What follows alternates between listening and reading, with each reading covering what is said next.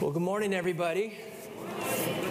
We have a, a, great opportunity this morning. Um, as you'll see, there's lots of, of, kids that are here, and, and they're going to um, celebrate you as dads. They're coming to give you. Thanks, dude. Did somebody pay you for that? That's great. I was wondering if I'd get a Mr. G. Yeah. If I can, um, if I can just say this as as um, the kids are, are passing out these Mr. Goodbars, Dad, if, if you get a little sleepy in the service, these things are charged with chocolate and sugar. Just go ahead, pop one in, rest it under your tongue. Just let the sugar have its way with you. And, and um, thank you to our kids. Huh? You guys are awesome. And uh, just, just as they're making their way through and, and blessing you guys, we have a, a, short video for you this morning to honor dads and, and to get a good laugh. So if you guys are ready with that video, we'll go for it now.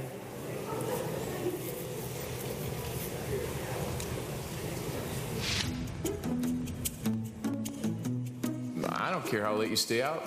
Stay out as late as you want. You want to borrow the new car? You want to borrow my credit card? Kids today, they really have it rough. I have no idea where we are or where we're going. I mean, when I was their age, life was easy, super easy. Why haven't you gotten a tattoo yet? How come you don't have any piercings yet? Yep, we're lost. We are completely lost. Ooh, sports. It, it, just do whatever the mechanic says to do. Vehicle maintenance is completely overrated. Look, whatever the mechanic is asking, just pay him. Pay him whatever he wants.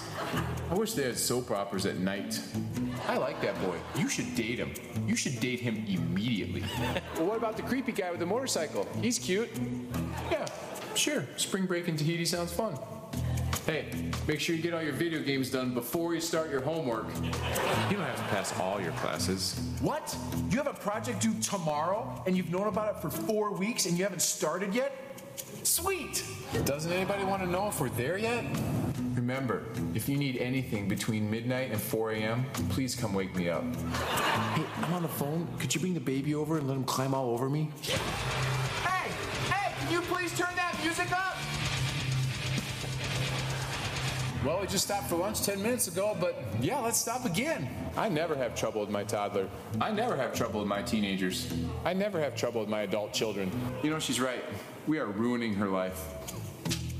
Yes, more homework to correct. All right, whining. Yay, tantrums. Hmm, vomit. We just really need to spoil these kids more. Sorry, buddy. I don't know any good jokes at all. You're 16. You pretty much know everything now. I think 18's a great age to get married. Okay, remember, make sure you turn on all the lights before you leave the house. Hey, could you leave the front door open for a couple hours? Thanks.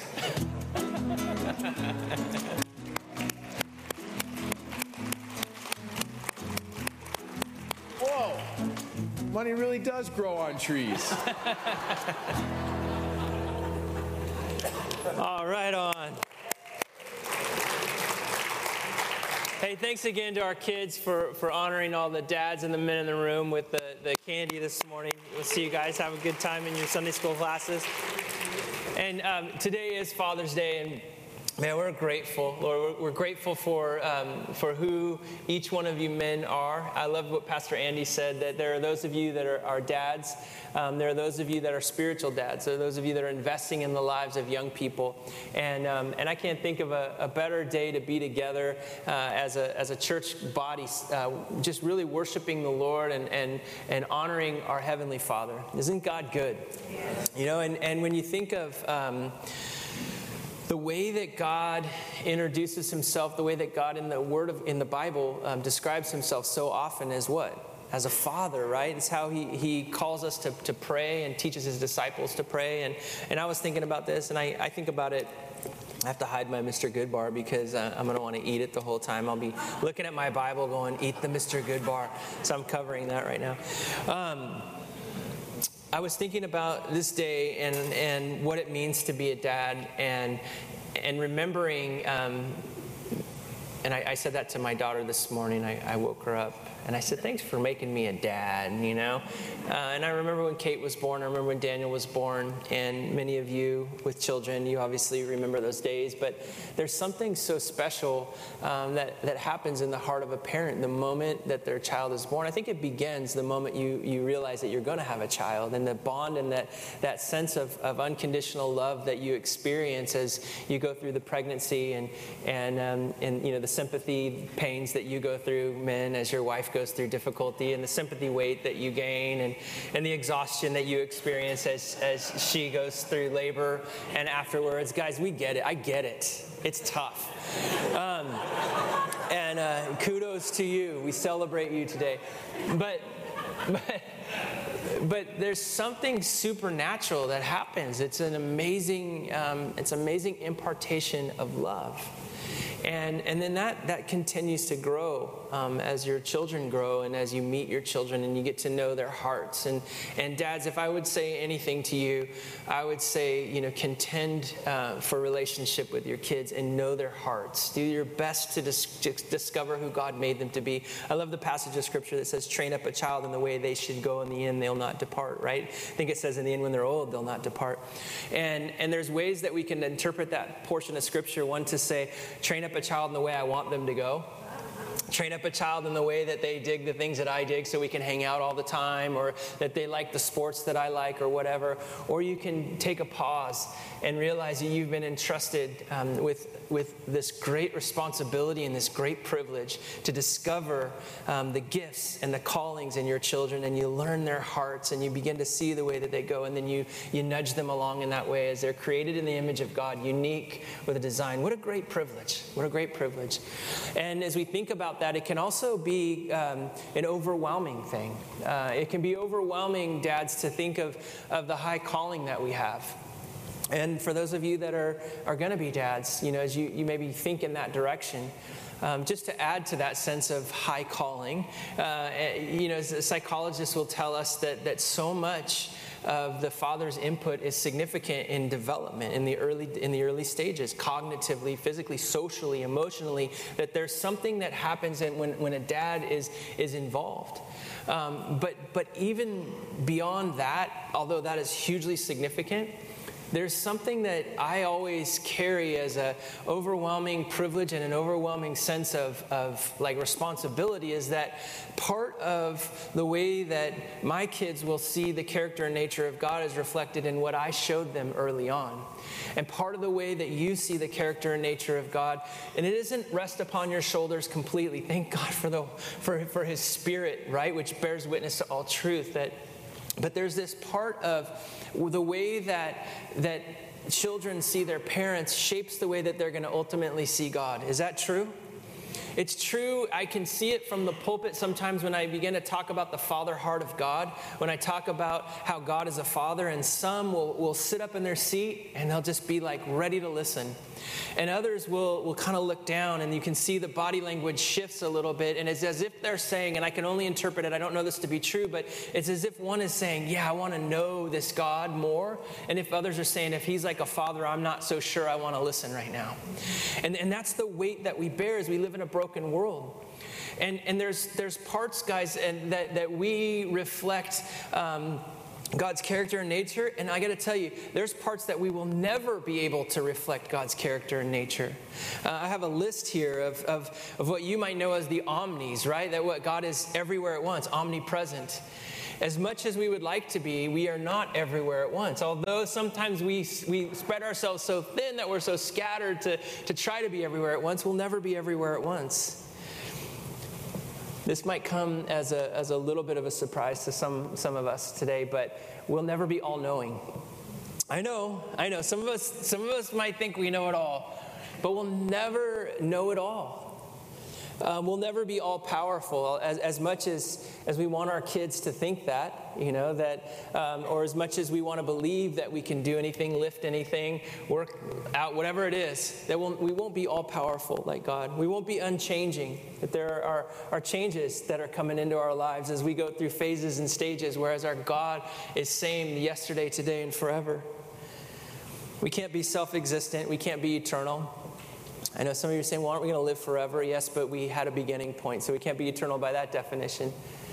But there are ways that we can become and be shaped to be more like Him, and, and that we're helping our children, we're helping a generation, we're helping those that we teach and impart to to see God in another way. It's, we don't bear the whole weight of the responsibility, but we have some responsibility in it. And some of those ways that we look at who God is and His character and nature, that we can be like Him, is that God is what? God is love, right? And wouldn't it be a, a, great thing for us to have as a, as a goal in our life that we would grow in love, that we would, as, as men, that we would grow in the understanding of what that looks like? Wouldn't it be awesome that when people talk about you and when they say, Do you know that guy, so and so? Yeah, that guy is so filled with love. And it's a great compliment. The other way that we can grow as God is, is God is just, right? We can grow in our justice. That, that there's a sense that um, of, of knowing right and wrong, of knowing the right and the wrong things to do and choosing to do the right things. We can grow in our creativity, that our God is creative, and that, that we can teach our children and show Him His character and nature by the things that we create. We can grow in grace and mercy. That's one that is a, is a beautiful thing to impart to our kids. Sometimes they might blow it, and sometimes they might do something that they should have done, shouldn't have done, and, and it might surprise them to extend grace to them in that moment, teach them a lesson of God's grace, and to extend mercy what they don't deserve. That there's the, the growing in our lives, and this, this isn't for dads, this is for all of us that are, are believers, is that, that we grow in, in, in our goodness in our truthfulness, right? That what we say we're going to do, we do, and, and the things that we do are good things and not bad things, right? This is who our God is, and, and what we have this responsibility against, we're helping to shape a generation to see who God is through the way that we live and act just like our Father. You know that saying that you're a chip off the old block, you know? The apple doesn't fall too far from the tree. That that would be said of us because of who Jesus is in our lives. And there's hope in that because for some of us, maybe we didn't start our journey in parenting that way. Maybe we didn't start our life in that way. But the good news of the gospel is that all things become new. Isn't that great news? It's great news that, that, that we have new beginnings, we have fresh starts. Today might be that for some of you. Today might be that day where you might have shown up at church because it was Father's Day, and, and maybe even me saying some of this stuff, you're beginning to sleep, you know, just to, to feel a little bit overwhelmed. It's not my intent, it's not my heart, but my intent and my desire is that you would be free to be the one that God called you and created you to be. Whether you are a teenager, whether you are uh, not a teenager, whether you're male or whether you're female, that, that you would fall into the, the joy and the freedom of being who you were intended to be by design by God. That's living, isn't it? Isn't that being fully alive?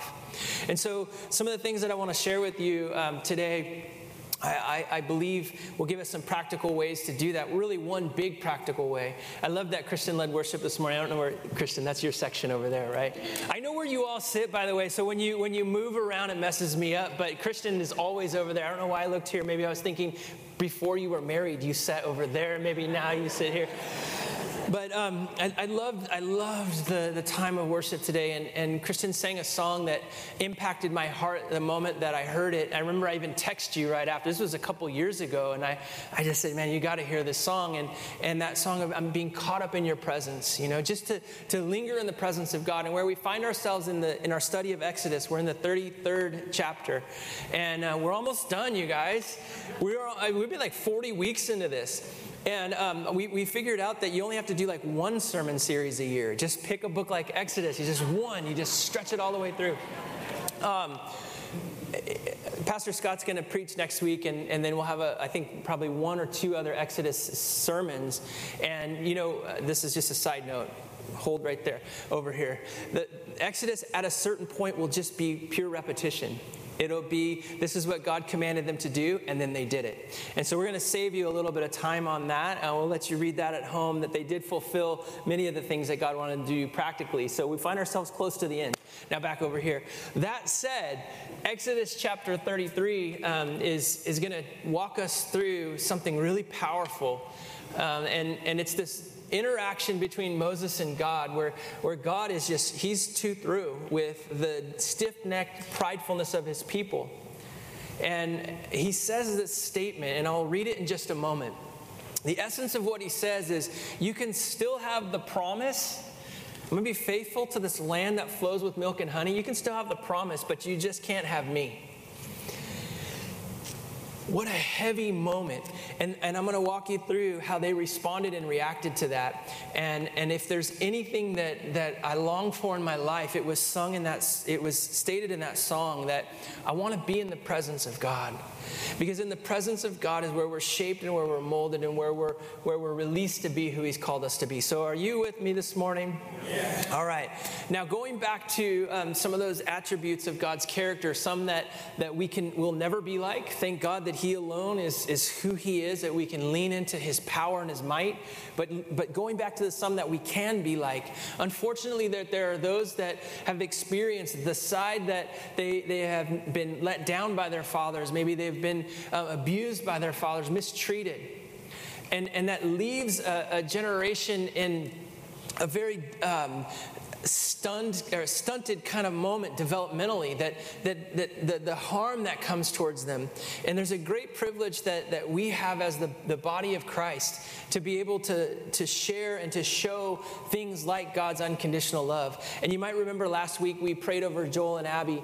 Um, joel and abby are our youth directors and they had a chance to be at royal family kids camp which is just a legendary camp where kids are shown unconditional love from the foster system. And i asked joel to come and share a testimony because I think uh, we were talking yesterday. Uh, he walked past my house and we were, we were chatting, and he was sharing just a little bit about. Uh, what God did at that camp and his part that he played. And I thought, man, this is a great testimony that illustrates when something is broken, that sometimes that we are part of that solution and showing people. Yeah, you can tie your shoe, man. It's cool. Don't you love Joel? I love Joel. Joel, you, you, you told me a, a, story about a young man who um, was kind of termed as one of the problem kids that were there. And, and would you just share about your experience with him and just your experience with the camp? Yeah. Um, so if you guys would all look over there, there's a, the guy sitting there. He's new to this church. Um, his name is Luke. Hey, Luke. And um, he, I invited him here. You guys talked to him. He's awesome. But he had two campers, and this was his first year. And um, I didn't have any campers. I was kind of just like a support role, so I was helping anybody who needed help. And um, and I was I was fortunate enough to help Luke a lot. But he had this kid named Xavier, and um, he had a, a reputation of being you know a little much or hard to handle, and and it was and it was true, you know, and like getting to meet him and, and all this stuff. But you know, they've been through a lot. Um, but I noticed that he he would force himself to get really angry whenever it was time to ha- do something fun. Or if it was something that we were to smile about he would force himself like visibly just get in a position where he makes himself mad. And it was since day one since he walked out the bus um, and we like were trying to take pictures of him he was smiling and then he stopped and he like covered up his face. And you know, we would do worship songs and do like dances and all the good stuff. And, you know, you turn to look at him, he's like, and it's like, man, you know. And so I, I, like my heart just was was weeping for him. So I just prayed and prayed and just asked God to um, let me let me do something. You know, use me, God. I, am here and I want to do something in his life. And so I remember one day I was walking with Luke and Xavier, and um, I, I just felt the Lord put it on my heart. And so I shared with him, and I said, Xavier, whoever made fun of you for having fun, whoever told you it's not okay to smile, whoever bullied you when you were having a good time, they're not here right now. They're, so you get to have the fun, you get to enjoy yourself. And he looked at me and he said, Can you shut up now? I, was like, I was like, Yeah, yeah, I can shut up now.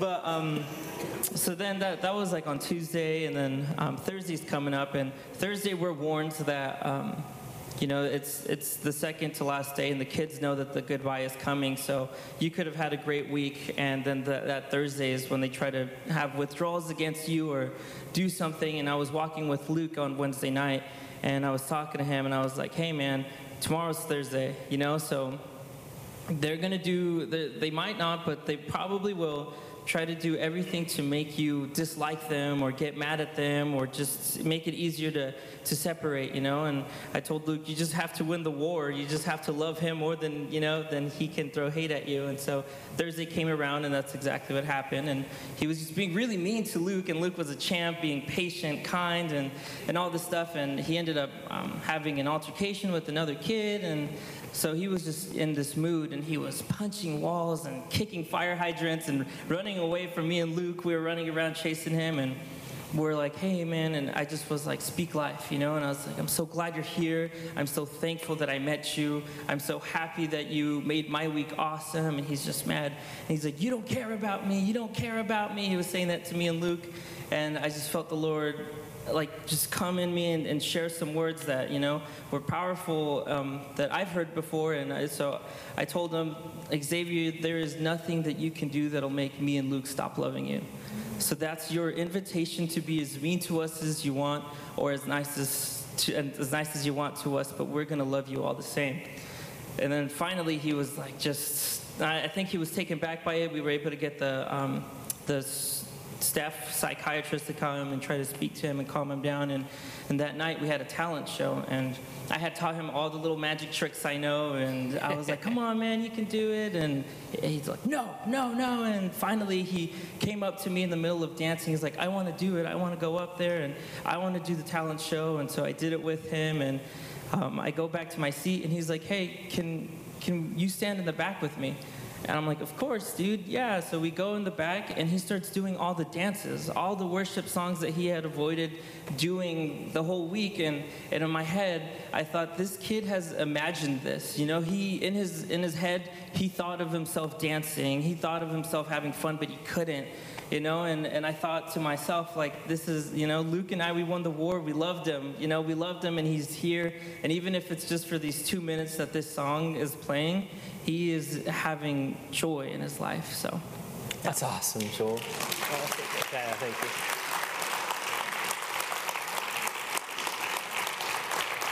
Privilege, right? What a privilege. Joel and I were talking about that and the, the heartache of, of um, then having to say goodbye to that child and that child longing to, like, hey man, come with me and come see me, and, and, and, and the, the, the difficulty of that moment. But we had to say that there are significant moments of sowing seeds into the lives of people. They might come in an entire week long opportunity like they had to, to show that unconditional love consistently. They might come in a moment of time where you do what is just, you do what is right, you do what is good and fair and merciful, and a child sees that. These are seeds that are, are sown into the hearts of children. And, and we believe that what the Word of God teaches is true, that, that, that God is the one that brings the increase, that there are, that, that, that every interaction like this is significant. So I want to encourage each one of you in the, the way that you look at children, that you might value them the way that God does. I don't doubt that you do, but that you might even come with a new sense of calling about whatever the niece, the nephew, the friend, the kid that you don't even know their name, but you see them at the donut table every Sunday or whatever it might be. That every interaction that you have is a deposit into their life and certainly not a withdrawal. But it's a deposit. It's a deposit of hope. It's a deposit of, like Joel, I love that, just speaking life over them. And God help us, right? Jesus has a lot to say about offending children, doesn't he?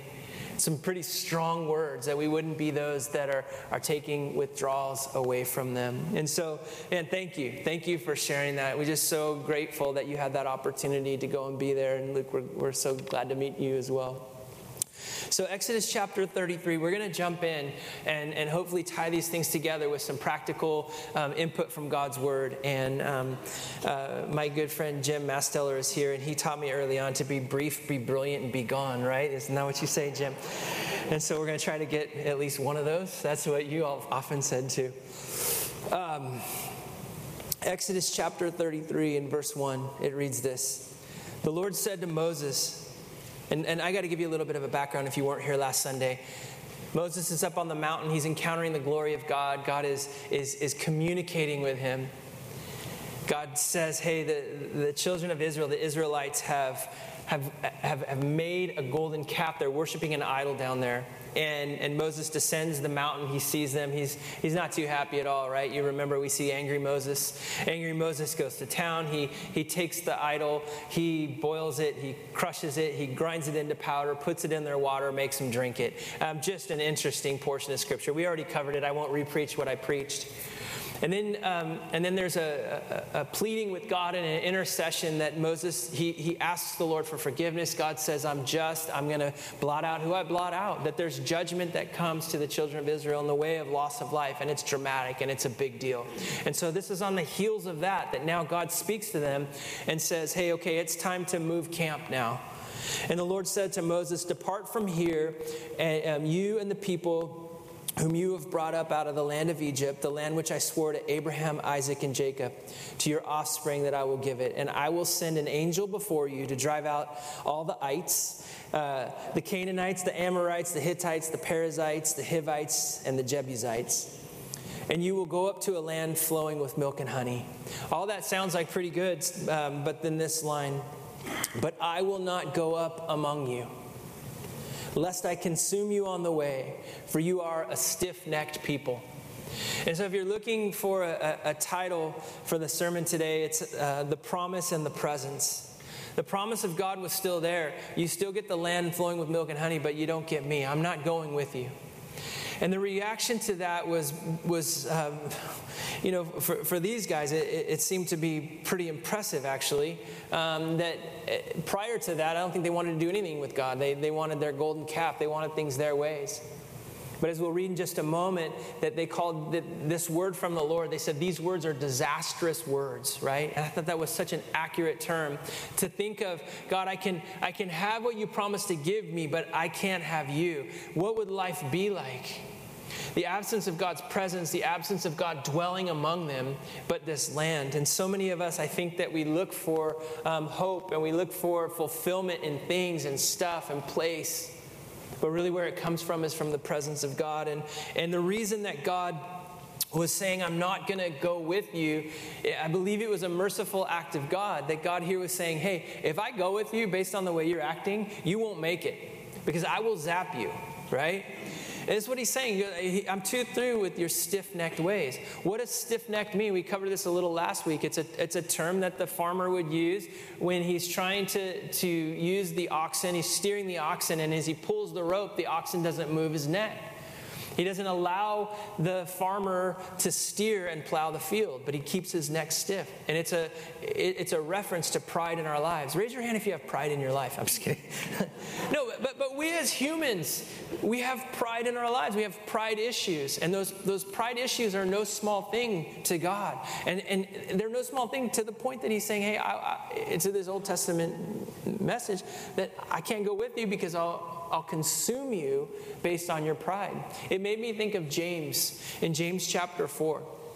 And uh, I, I, love the book of James. It's so practical and it's so straightforward and direct.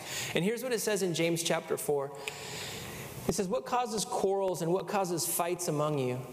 Is it not that your passions are at war within you? You desire, um, you desire and do not have. And so you murder, you covet, um, and you cannot obtain. And so you fight and you quarrel. You do not have because you do not ask. You ask and you do not receive because you ask wrongly and you spend time on your passions. And then James just hits square between the eyes. You adulterous people. Do you not know that friendship with the world is enmity with God? Therefore, whoever wishes to be a friend of the world makes himself an enemy of God. Or do you suppose it's um, to no purpose that the scripture says he yearns jealousy over the spirit that he has made to dwell in us. And then verse 6. If, if, if, that's where you stopped, you'd just be like, man, I didn't, I, it was Father's Day. I came to church for Krispy Kremes and chocolate. Maybe kids would sing a song or something, but dude, really? Do you have to get into pride? So, so at this point, if that's all that you heard, you might feel the, the weight of that in your life of going, yeah, maybe I'm not good enough as a dad. Maybe I'm not good enough as a person. Maybe I do have pride. But then there's these important words that are said here. It says this, but he gives more grace. Come on, everybody say more grace. More grace. Thank God for his grace. He gives more grace. Therefore, it says, God opposes the proud, but he gives grace to the humble. And you see this law at work in, in God's pulling back from the people and saying, I'm not going with you because I will oppose you. How many of you have ever f- felt the weight of God against you? Um, you know, maybe we felt a tiny bit of, of his power against us, but if you felt the weight of God against you, you would not be here. But to think of, of God opposing us, you know, the, there's those times in our lives where it just seems something is off and everything we do is a fail. And it's the mercy of God that leads us to our knees to go, God, what is it? Something is off. And it brings us to a place of repentance. And that's the kindness of God that is, is doing that in us. God opposes the proud, but He gives grace to the humble. It goes on to say, then, humble who? The guy next to you? Humble yourself, right? This willful choice to humble yourself. And so as I, I thought of that, I, I, I was really impressed with the next portion of Scripture and seeing it in that progression. If you jump back now to um, Exodus chapter 33 and looking in verse 4, it says, When the people heard this disastrous word, everyone's, come on, say disastrous word. They, they mourned, right? When God said, You can go to the place I promised you, but I'm not going before you, they're like, No. They mourned. The next thing it says is that, that, that no one put on their ornaments. For the Lord had said to Moses, Say to the people of Israel, You are a stiff necked people. And if for a single moment I should go among you, I would consume you. So now take off your ornaments that I may know what to do with you. And therefore the people of Israel stripped themselves of their ornaments from Mount Horeb onward. Basically, they used to look like Christmas trees when they walked around. They had like these, I'm just kidding. The, the, thank you. My, my wife laughed hard at that one. That was like, yeah. Um, thank you. The, the idea of ornaments is beyond just the jewelry, beyond just like maybe a little bit earrings, but in, in this culture, there would be like these thick bracelets. There would be the wearing of a lot of the wealth that you have, the gold that's there. Do you remember that, that some of the gold was already taken out of the ears of the people to make this calf? Well, they still had more. One commentator I loved it said, man, they couldn't sell out to any God. They couldn't even give it all to the calf. They kept some back, let alone give it all to God, right? So these, these people had these ornaments, whether it was necklaces, bracelets, earrings, and so forth. And why do we adorn ourselves with these things? Why do we put on the ornaments? It's usually to, to in, in their case, for certain, it was to kind of show the wealth that they had, right? That they had a lot of stuff.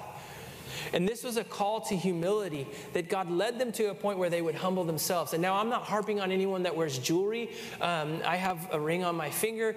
And if you wear a lot or a little, it's not about what you wear on the outward, it's about what's going on in your heart. And the question this morning is there some stuff that might need to come off? Before God, are there some, uh, some ornaments, some things that we adorn ourselves with that we might before God say, Hey, I come to you as I am. I'm not wearing a false front. I'm not wearing this thing or that thing to show that I'm either better or stronger or smarter or whatever else, but that I can come freely before you as I am.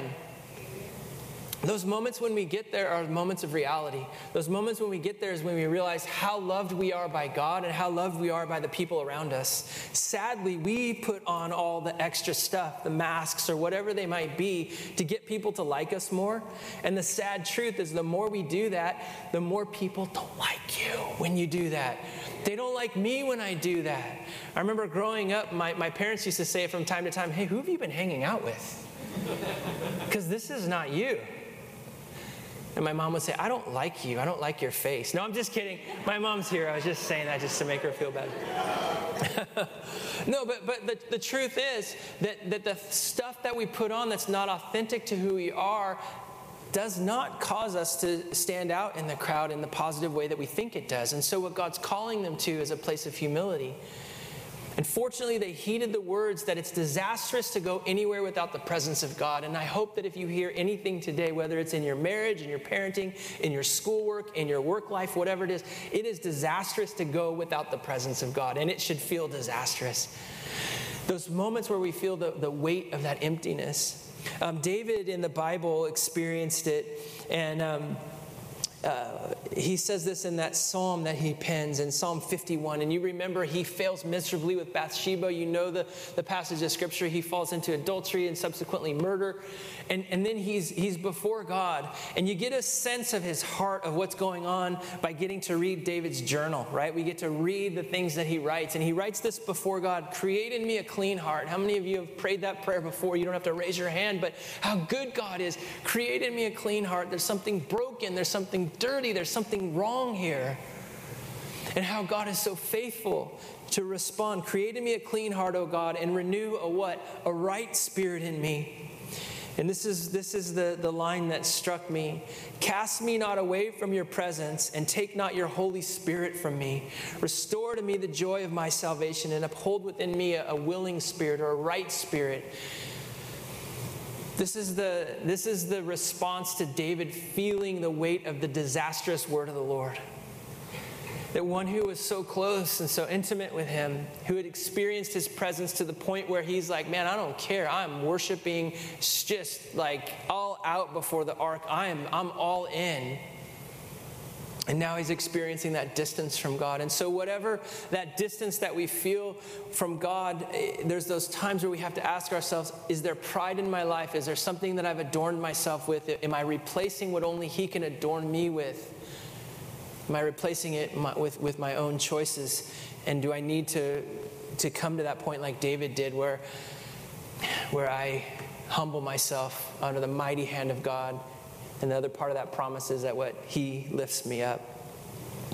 And so the application is again, I don't mean to be a broken record, but if you say it a million times, it might stick with you throughout the day. That as you go through the week, as you go through the day, you might ask the Lord, Is there something that I need to remove in my life? Is there some things that are, are causing um, pride in my life? Am I being who you've called me to be, or do I feel the need to present myself as something greater, or at least attempt to do that? I love the, the freedom that came in this statement that someone made to me, and I've said it so many times to others that God loves you. He loves you, but He also likes you. You know that God loves you because He has to, because God is love, right? And so you, you, you kind of, but if, you, if you're hard on yourself, sometimes you forget the fact that He likes you. He likes the way that you're made and the way that you're created. He enjoys your personality, he enjoys who He made you to be. He loves relationship. And so know that your God likes you too. He enjoys you. As we jump into the next portion, and I'm going to move through this hopefully pretty quickly, um, you, you, come to the tent of meeting, and, and this is where Moses shows himself in a father's role and he shows himself as a leader. It says that Moses used to, to take the tent and pitch it outside the camp, far off from the camp, and he called it the tent of meeting. And everyone who sought the Lord would go there in this tent of meeting, which was outside the camp. And whenever Moses went to the tent, he would rise up, and, and, and each would stand at the tent door and watch Moses until he had gone into the tent. When Moses entered the tent, the pillar of the cloud would descend and stand at the entrance of the tent, and the Lord would speak to Moses. And verse 10 says, And when all the people saw the pillar of cloud standing at the entrance of the tent, all the people would rise and worship at the tent door. And thus the Lord used to speak to Moses face to face as a man speaks to his friend. And when Moses turned into the, his camp, into the camp, excuse me, his assistant Joshua the son of Nun, a young man, would not depart from the tent. Many of you know this scripture and it's quoted many times, but Joshua, his young assistant, longed for the presence of God, that Moses was, Moses would go and, and he would spend that time in God's presence. But you, you want to, hey, where's Joshua? Does anyone know where Joshua is? Oh, he's at the tent. Why? Because he wants to just sit there at the feet of the presence of God. You always know where to find Joshua. He was the guy that lingered. He was, the, he, he was the one that longed for the presence. And do we long for the presence? Do I long for God's presence in that way? Moses goes on in, in verse 12. Uh, I, I want to read this passage because it's in my notes and I think it's a, a, a good one. I, I referenced it earlier that in that place of God's presence, is the place of, of, fullness of joy. It says in, in Psalm 16, verse 11, You make known to me the path of life and in your presence is fullness of joy, and at your right hand, pleasures forevermore. You know, all of that speaks to desire. It doesn't speak to duty, right? And so the psalmist, as he's writing this, says, I desire to be in that place where, where I, I like the things that I long for in life, I find them, I'm met with them at the place of your presence. That's why it was disastrous to think of his presence not going before them. And we read on, it says in, in um, verse 12, chapter 33, and Moses said to the Lord, See, you say to me, Bring these people out, but you have not let me know whom you will send. And yet you have said, I know you by name, and I know you found favor in my sight. Now, therefore, if I have found favor in your, in your sight, please show me your ways, that I may know you in order to find favor in your sight. Con- consider this is your nation, this is your people. In verse 14, and he said, My presence will go with you, and I will give you rest. Whew. Verse 15, and he said to him, If your presence will not go with me, do not bring me up from here. Verse 16, For how will I know that I have found favor in your sight if you and your people, for you and your people, is it not in your going with us? so that we are distinct, and I, I and your people from every other people on the earth. And then in verse 17 it says, And the Lord said to Moses, This very thing that you've spoken, I will do. For you have found favor in my sight, and I know you by name. I know it's a lot of words, you know, and I know as you're listening to it, sometimes you have that tendency to check out and I don't mean that in a condemning kind of way at all, it's just a reality. But what's happening in that moment is hugely significant that Moses is standing in intercession for the people and saying, God, if you don't go, I don't want to go. You know, that uh, we sing that song, I, I don't want to go if you don't go before me. There's, there's, there's other statements of this passionate prayer of Moses, like, don't send us out unless your presence leads the way. And this pleading with God that we talked about last week, that you don't understand it all theologically, but we can say that something happens when we pray fervently and when we stand in the gap for others that God relents. That there's those moments where, thank God, that we're heading in this direction, and He's like, okay, we'll go this direction. He's a father and He wants good for His kids, but He protects His investments. He's not going to give good gifts to those who aren't willfully willing to receive them. Why would He give good gifts to one who's prideful, who, who with action and hard attitude is saying, I don't need you? Do you follow me? That's why humbling ourselves under the mighty hand of God brings this blessing where He lifts us up, and that's exactly what's happening here.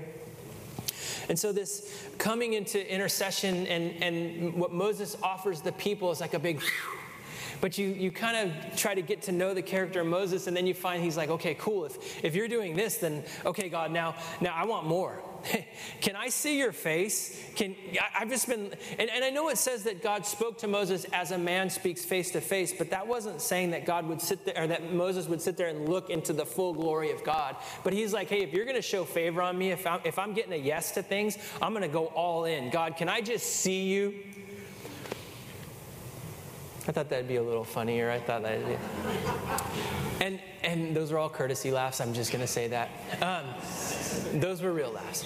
So so so at that moment when he's longing to see God, God responds to him, and he does something that's so merciful. He says, "Hey, again, if you saw me in the fullness of my glory, you would you would be zapped. But I'm going to do something special for you." And this is what we read now. And Moses said, "Please show me your glory." And he said, I will make my goodness pass before you, and I will proclaim before you my name, the Lord. There's so much in there. And I will be gracious to whom I'll be gracious, and I'll show mercy on whom I will show mercy. Verse 20 says, But he said, You cannot see my face, for a man shall not see me and live. And the Lord said, Behold, there's a place where you shall stand in the rock, and my goodness will pass by you, and I will put you in the cleft of the rock, and I will cover you with my hand until I have passed by. And verse 23 said, Then you'll take my hand away, and you'll see my back, but my face shall not be seen. Guys, this is the end. And this is it. That, that here Moses he has gone through within this chapter the, the, the, harsh news, the difficult news that the people could have the promise, but they couldn't have him that he pleads with the Lord, that, that God shows mercy. He extends mercy and says, Okay, I'm, I'm going to do as you said, because why? The people were willing to repent. They were willing to take off their, their ornaments that, that they had previously taken off for idolatry, and now they're just like leaving them aside, coming as they are, intended to come before God humbly. God then um, deals with their leader and, and, and communicates with their leader and, and assures them, Okay, yes, it will be as you said. And at this moment now, he says, I'm going to let my goodness pass before you. You see, God does things on his terms, not on your terms. Have you learned that? And Moses says, Do it like this. God's, God, I think, with like a fatherly smile, says, No, we're going to do it like this. And I will put you in the cleft, and I will put my hand upon you, and I will let my good. Do you notice the, the pronouns that are there? And I'm going to let my goodness pass before you. And you've probably heard this before, and I don't. I, I, I believe it to be true. That why would God let his goodness pass before him? Why would, why would he be able to see God moving this way and not see God face to face? I think it's key for any leader. If you're leading your home, you're leading your place of business, you're leading your friendships, you need to know where God's going. And if you know where God's going, you can see his presence at work. This is part of the discernment process. And where I see God's presence at work, that's where I want to be going. The opposite is true. If I, if I don't see God's presence over here, if I don't see God leading over here, I don't want any part of this. I want part of that. And God made it clear this is where I'm going. This is my goodness. Follow the goodness of God. Follow where His presence is leading. Follow it in your homes. Follow it in your workplace. Follow it in your friendships. Because God is faithful to show you. And so, as I bring all of this to a close, in fact, Christian, I'd love to invite you to come back up because I would, I'd like to sing that song, I'm Caught Up in Your Presence again, that maybe we could respond to the Lord and just sit in His presence for a moment before we go off to eat probably barbecue and drink black coffee. Andy was it black coffee and probably bacon on whatever you're going to eat. Um, before we do that, we would capture the moment that we have here together. That as the people of God, we could sit in His presence. His presence is here now. By the way, He doesn't come just because we ask Him to or because we sing a really sweet song. But sometimes the environment is set in such a way that you're able to, to relax enough to, to close off some of the concerns that you might have to experience His presence to maybe pray prayers like, Oh God, if there's some pride in my life, if there's some things that I'm adorning myself with, help me to cast them off. I choose to humble myself before you. I want to see where your goodness is leading, and I want to walk in that direction. And so, dads and friends, whoever you might be today, learn to walk in humility. Secondly, learn to long to seek and stay in the presence of God. Be like Joshua. Where you at, God? I want to be there. I want you more than I want anything else. You know, the goodness of God is so wonderful in that as you seek his kingdom first and his righteousness, other things get added. It doesn't mean that you're going to have to come to church seven days a week. You know, the presence of God is not confined to this building, but as you seek his presence, you find it all around because the earth is the Lord's and everything in it. You don't have to take his presence off to go to work. You know, he, even if you hate your job, his presence is there. If you love your job, his presence is there. You want to see his goodness pass before you. So long for it. Seek him. Stay in his presence, just as Joshua did. The third thing is learn to intercede for your families and for your nation and for your people, just as Moses did. Something happens when we pray.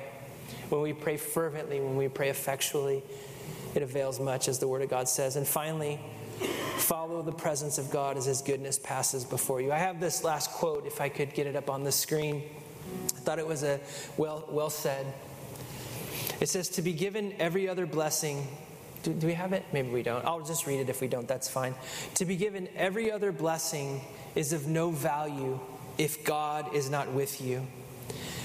That is to say, the value of Canaan. What is the value of milk and honey? What is the value of having possessions if God was not with them? They saw that the realization of the presence of God, having this fellowship and company, was infinitely more important than everything else. It's from Lloyd Jones. And so, as we sing this song, as we, we, we end this song with the service, um, let's allow ourselves to be caught up in His presence for a moment and to value Him above all things and let Him define what's valuable in our lives. Amen? Amen. Let's sing this together.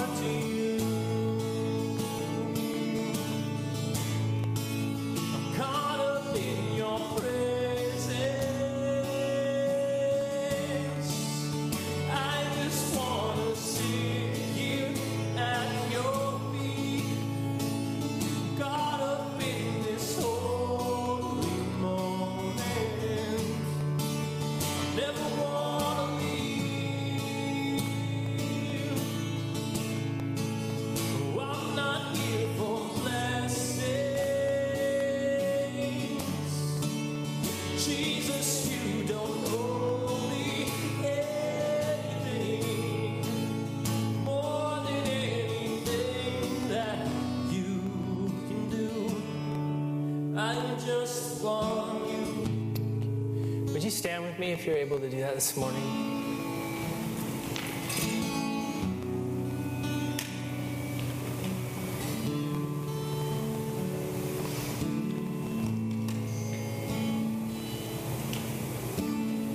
Thank you for your presence.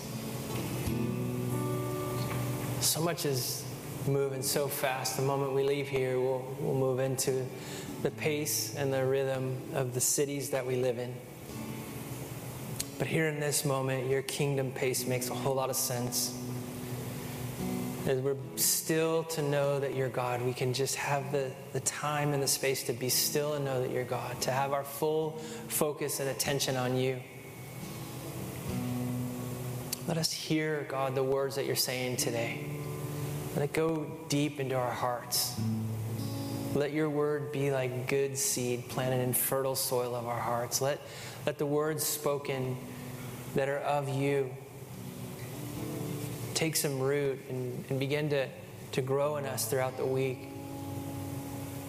Lord, as we stand here before you, whether we're dads or future dads or moms or students, Lord, wherever we find ourselves, would you shape our desires, God? Would you shape our lives by your presence, God? Would you remove the things that you don't want in our lives that we might have deeper and closer fellowship with you, the way that you intended it, the real life, the good life?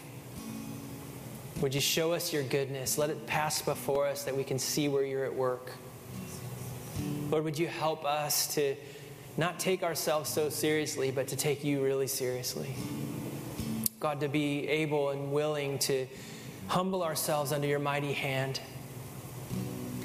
to lean back into the truth that there is more grace, and to find that more grace in you and you alone. And, and in that, God, as that passage continues to say that you resist the proud, but you give grace to the humble, and you call us to draw near to you. And then you promise that you will draw near to us.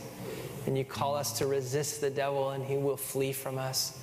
And I pray a hedge of protection and a covering over every mind and every life in this room. That their lives would be led by the power of the Holy Spirit and the goodness of God and the, the presence of God dwelling with. That there would be a protection against the deceptions of the evil one. Lord, that they would find freedom from a, a, slavery of the past, a freedom to walk with you in the promises that are on the other side of the Jordan. Bless your people, God. Strengthen them in every way. I pray they'd leave this place with joy and with hope because in your presence comes fullness of joy. Let them go out with joy. Let them be led forth with peace, God, I pray. And I thank you for these things in the name of Jesus. And everybody said, Amen. Amen. God bless you. Have an awesome Father's Day.